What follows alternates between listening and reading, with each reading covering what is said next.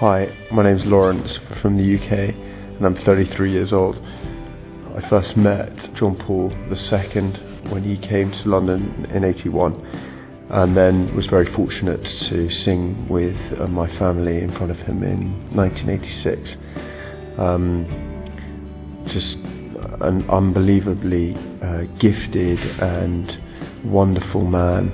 Um, really, truly someone who could connect with everyone from all uh, walks of life, and someone you could feel uh, was a true leader of men, um, and someone really that um, one felt that he could really truly empathise with with everybody from all uh, levels of society. Someone who was so pure and so um, honest, but also very clear in his teachings and what he wanted from us.